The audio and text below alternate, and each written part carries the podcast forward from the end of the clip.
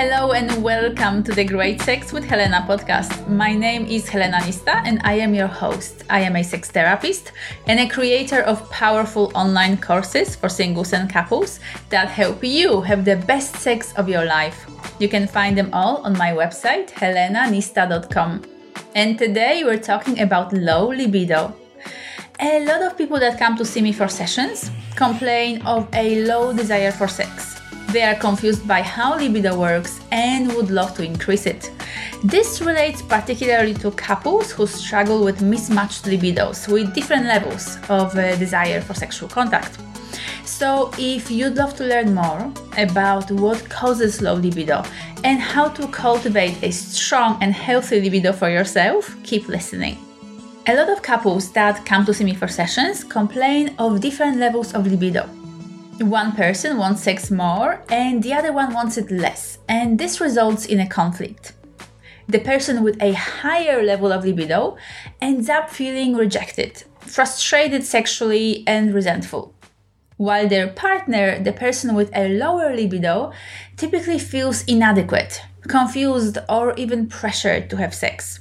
The resulting sexual contact is usually unsatisfying to both the partner who is more keen gets sex that lacks passion, joy, and enthusiasm, while the other person simply wants to sort of get it over with. And both of them become stuck in a cycle of sex that is disconnected, unfulfilling, and usually infrequent. And the first thing to do in order to address low libido is to understand what libido actually is and how it works. Please understand that libido is not a thing that you either have or don't. It's neither something that just moves up or down independently of your wishes, or that leaves you stuck with some sort of desire level that is inadequate for your relationship and life. Healthy libido is something that you consciously cultivate, and we'll get to how you do that in a moment. We typically base our idea of a good libido level on the early days in a relationship. That time when you just can't get enough of each other and it's really easy to be horny and up for sex almost all the time. But when you think about it, when you first fall for someone, there are a lot of components that keep supporting and cultivating that high level of libido. There's a lot of novelty there in this new person. We feel a lot of interest in them we feel excitement, we pay them a lot of attention, we think about them, we fantasize about being with them when we're not together. And all these things are great for high libido. There is also a lot of separation and anticipation there, which are other two elements fantastic for higher libido. Being separate, spending time apart from each other, builds passion. And anticipation means that we're doing a lot of planning and preparing to see them.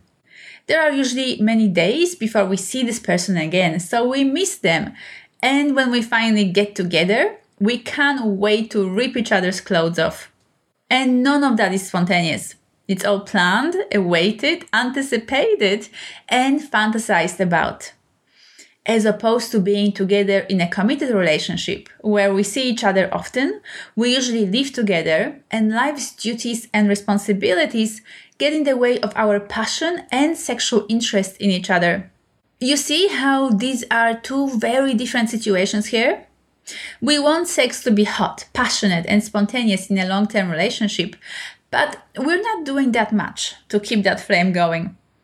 We also don't realize that while, yes, there are things that can boost libido, and more on that in a moment, there are also things that actively reduce it and inhibit it. Things like poor body image, past trauma, negative messages about sex and nudity that we grew up with, stress, fatigue, poor health, problems in your life and in your relationship. All of that and more is negatively impacting your libido level in many cases, what reduces our sex drive is also simply bad sex that we're having. If sex that you're experiencing in your relationship is not very pleasurable and satisfying, you probably won't desire it very much. And the harder we try to feel lusty and horny, the more tricky it becomes. It's a bit like trying to have an orgasm. The harder you try, the more you can't get there. It's similar with libido We want to feel passionate lust for each other so much that we start to judge the experience we're actually having as not good enough. And that can create even more frustration. We also often confuse libido with arousal. We think that we're meant to feel the physiological engorgement, the genitally based lust for each other often and spontaneously. But we don't. We're not meant to feel horny all the time. We're not all 15 year old boys. For a huge majority of people, actual touch and stimulation is needed for that first. So we often don't realize that there actually are two types of arousal genital arousal and psychological arousal. It's something that's particularly very common among women. We can feel psychologically aroused. That's the desire based in our heart and in our head. We love our partner and desire for that love to be expressed through physical intimacy.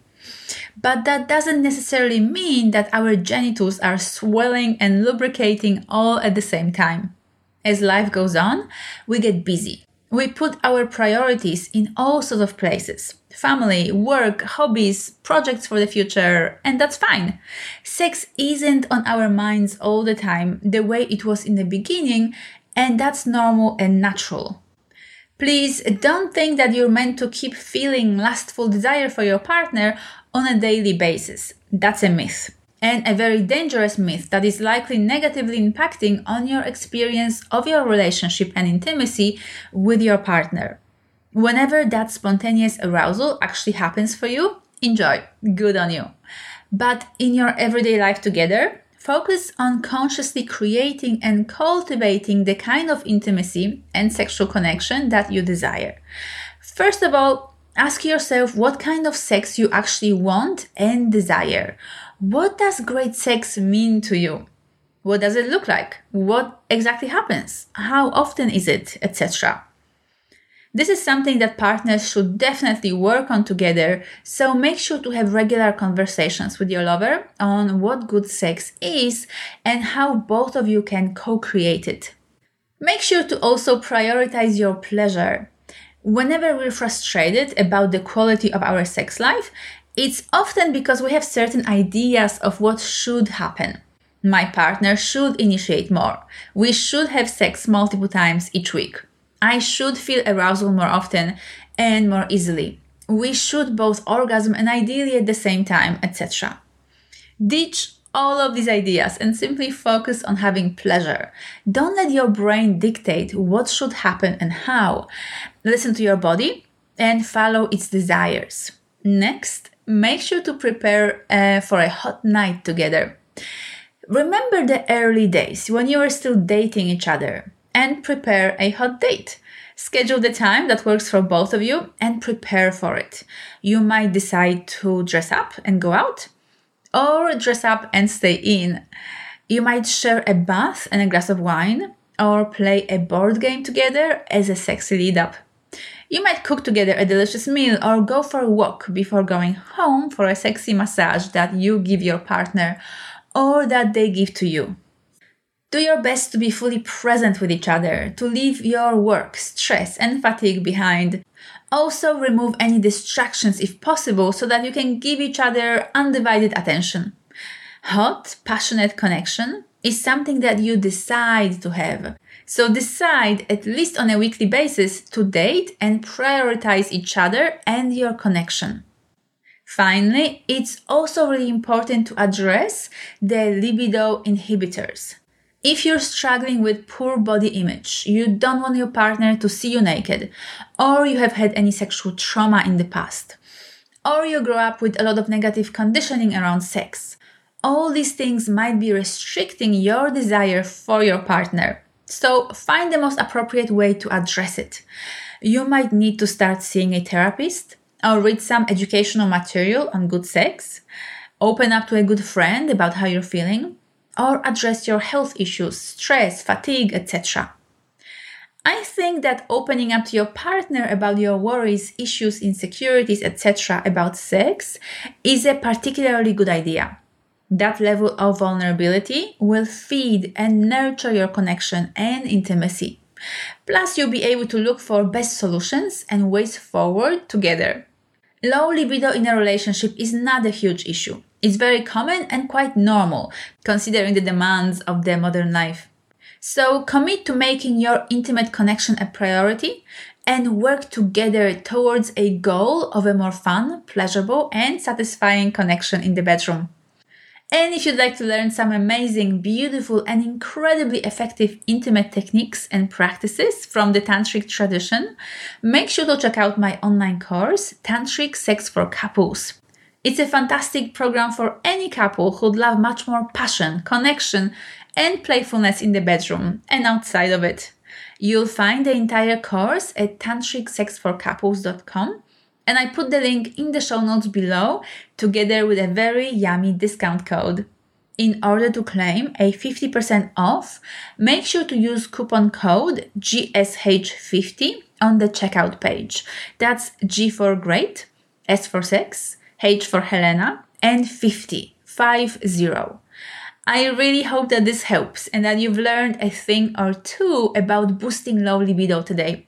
Thank you so much for being here and for listening till the end. I wish you an amazing, magical, and very pleasurable day, and I'll see you next time.